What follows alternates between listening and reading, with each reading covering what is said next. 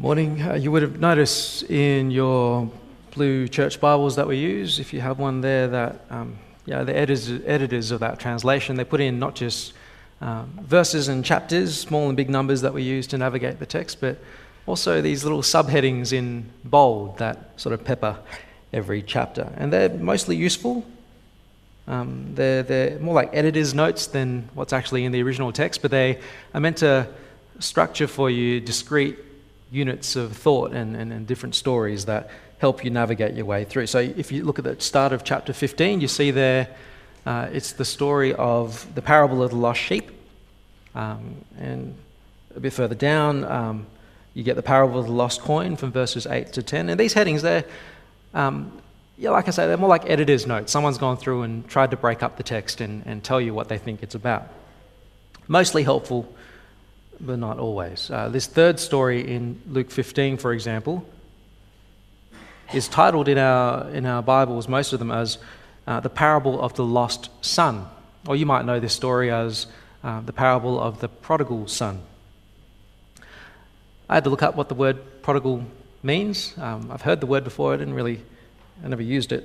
Uh, apparently, prodigal is a describing word for when someone um, spends a whole lot of money recklessly.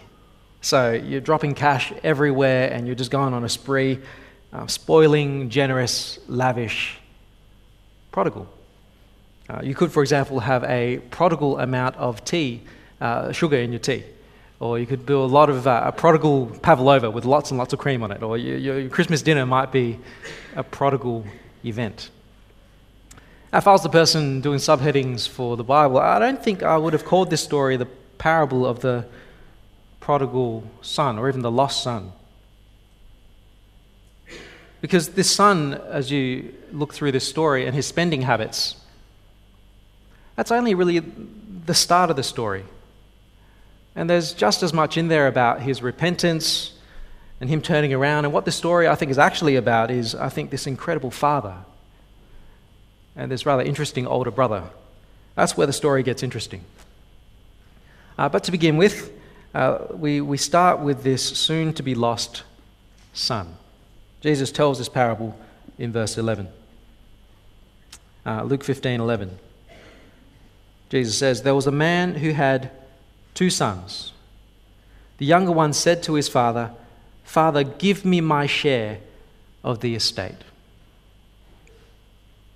which would be a perfectly reasonable request if the father was dead. Uh, the man has two sons, and even now, the way we normally do inheritance, uh, we, we, split up the assets among any surviving family members who you want to provide for, or not to mention uh, if you have other bequests and people in your will who you want to uh, support. But this younger son says, Dad, whatever share of everything you own and all the money that I have coming to me when you die, I want that share now. Thank you. It'd be like asking your parents to sell the family home that they're still living in uh, and cash in their investments and all their assets so that you can take your cut. Now, you better have a pretty good reason for needing all that money. Maybe there is some uh, life saving medical procedure that's really expensive that you urgently need. Or maybe uh, sometimes you hear some people have amazing business ideas and, and they need a little bit of uh, money to get it off the ground and they ask their family to, to help. Sure. But this boy, no. He just wants the money to party. He didn't have a good excuse. He couldn't wait for his father to drop dead so he can get his hands on the inheritance. Where does this son think he belongs?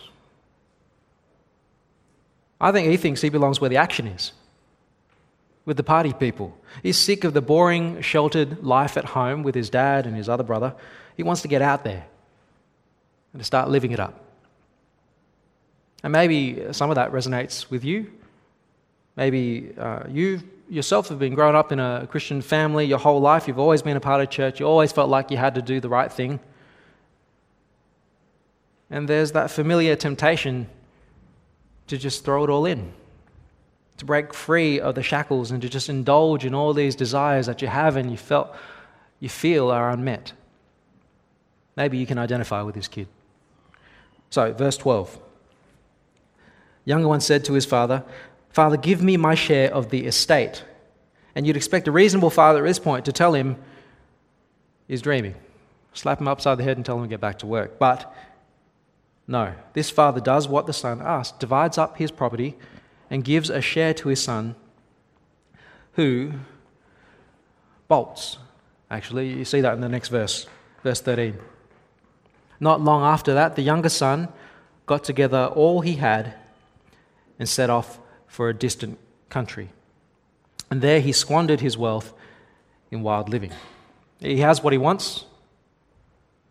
He has uh, his cut of his, his dad's everything, and he goes somewhere far, far away, presumably where, where no one knows him, and he can do anything that he wants to because well, no one's there to stop him.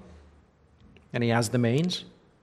And he blows everything, we're told, on booze and women and getting himself anything and everything he desires with these assets that he's taken from his dad until he has nothing left. He spent all of his father's hard earned lifetime of savings. He spent it all. There's nothing left in the tank, and he's all alone. And the country he's in goes into famine and is in trouble. Verse 14. After he had spent everything, there was a severe famine in that whole country, and he began to be in need. So he went and hired himself out to a citizen of that country, who sent him to his fields to feed pigs. He longed to fill his stomach with the pods that the pigs were eating, but no one gave him anything. He's hit rock bottom. Uh, to the sensibilities of the Jewish readers that Jesus would have been uh, telling the story to, there's not much lower you can get. A Jewish man becoming a bonded slave to a foreigner, feeding pigs of all things. And he's so hungry, he's thinking about, he's thinking about eating the slop that he's feeding to these pigs. But even that's not allowed because his boss doesn't want him wasting the pig food. This is the bottom of the barrel. And in his brokenness, reality sets in. And so even he can see that he's made some pretty dumb choices in his life. He gets thinking, verse 17. Uh, when he came to his senses, he said, How many of my father's hired servants have food to spare? And here I am starving to death. I will set out and go back to my father and say to him, Father, I have sinned against heaven and against you. I'm no longer worthy to be called your son. Make me like one of your hired servants.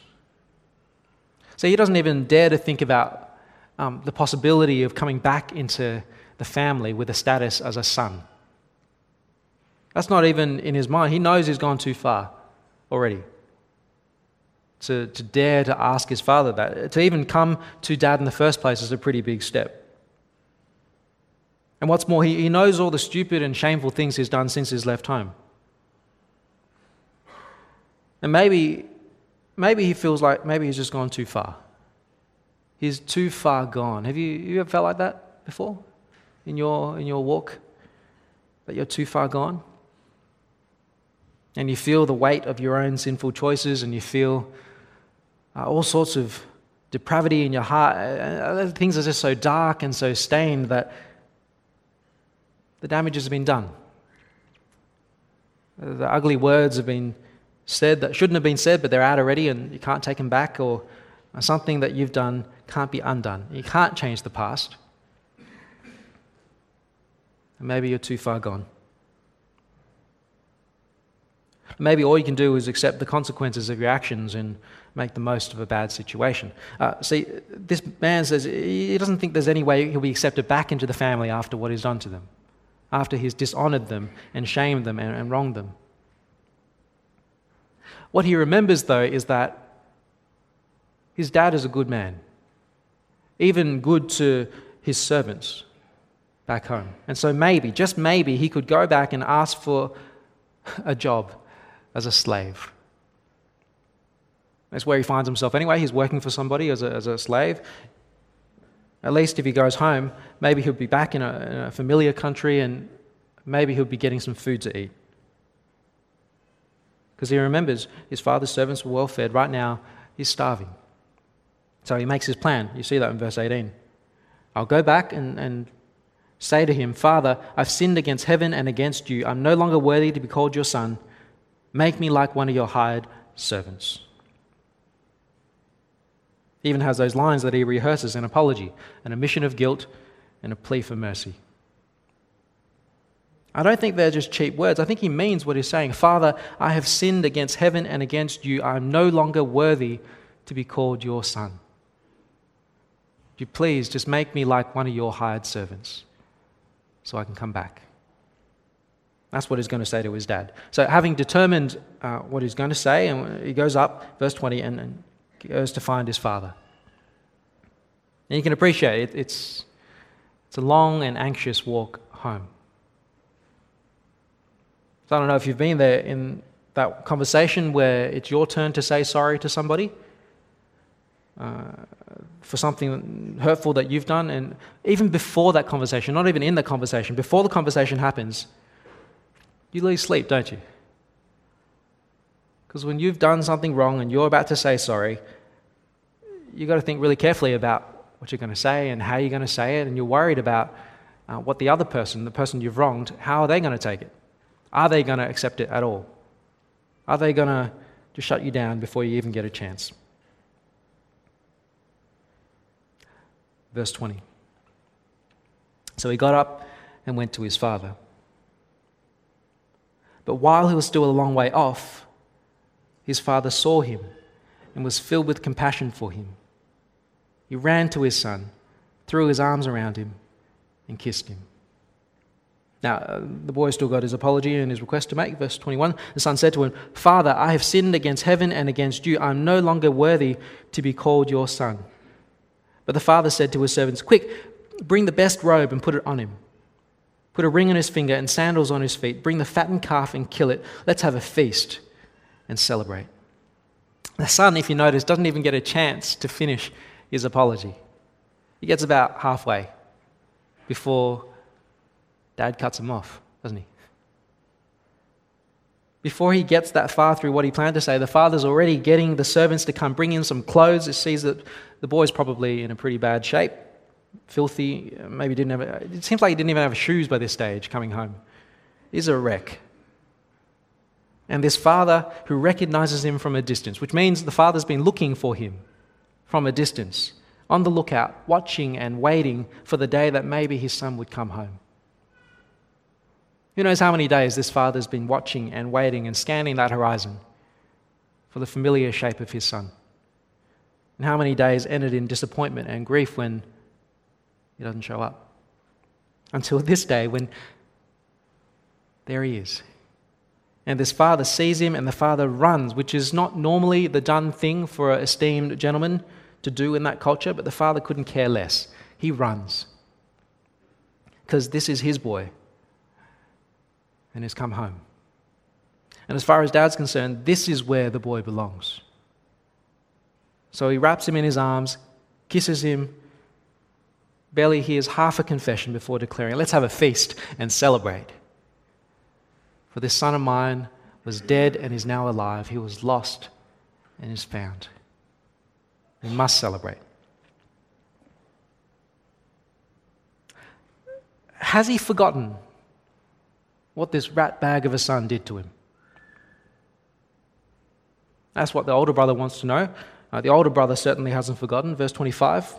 Uh, meanwhile, the older son was in the field. When he came near the house, he heard music and dancing, and he called to one of his servants and asked him, What's going on? Your brother has come, he replied, and your father has killed the fattened calf because he, is, he has him back safe and sound. And the older brother became angry and refused to go in. So his father went out and pleaded with him, but he answered his father, Look, all these years I've been slaving for you and never disobeyed your orders, yet you never gave me even a young goat so I could celebrate with my friends. But when this son of yours, who squandered your property with prostitutes, comes home, you killed the fattened calf for him. Where does this older brother think his, his brother belongs? Not here. Not in the family, not after what he's done. And now it seems it's the older brother's turn to reject his father. Outwardly, this older one was following all the rules. But he never got it, did he? You can tell by the way he talks to his father. All these years I've slaved for you, he says. As if that's what really matters. Oh, yeah, he obeyed, but that obedience was a kind of slavery to earn favor. And so it seems both these sons had one thing in common. They both thought you earn your way into sonship. You can earn it by doing good, or you can blow it by being bad. Law, not love. It's how so many misguided people relate, relate to God by law, not love.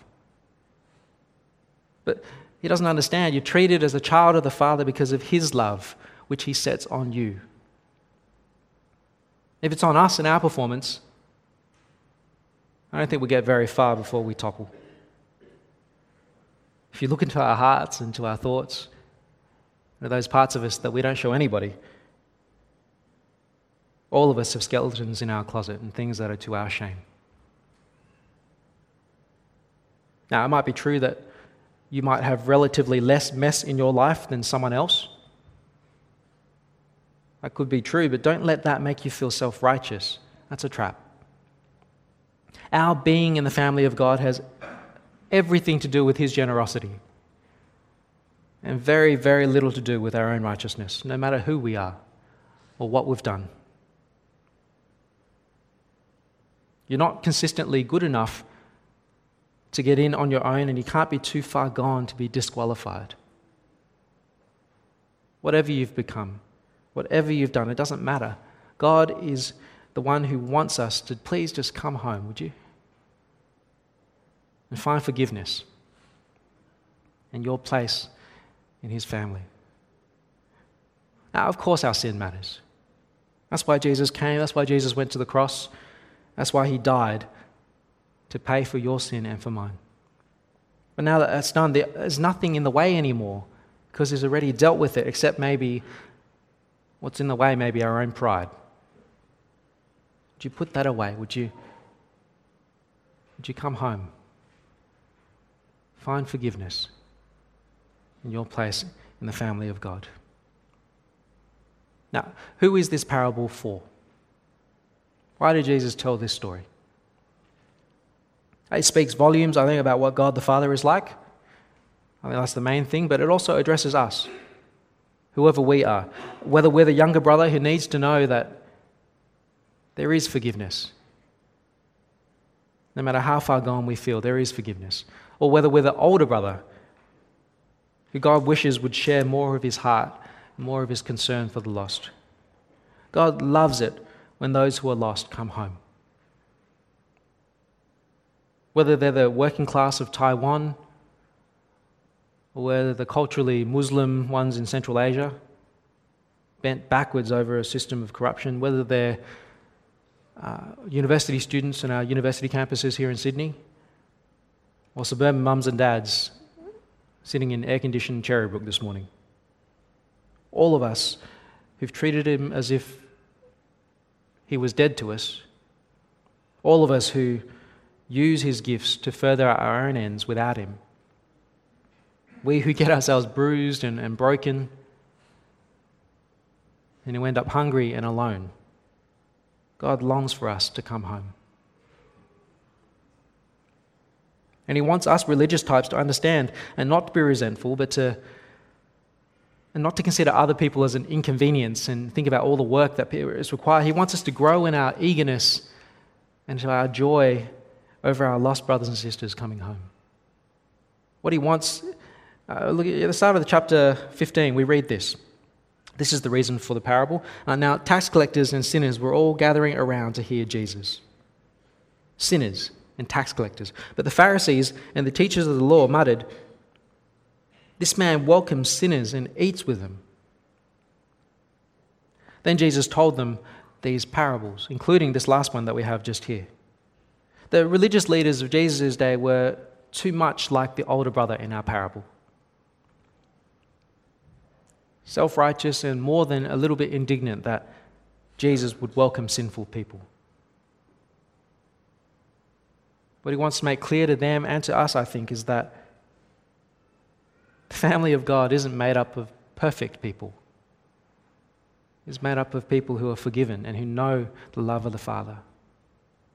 The main game, the desire and the joy of the Father is that the sinful people would come to Jesus.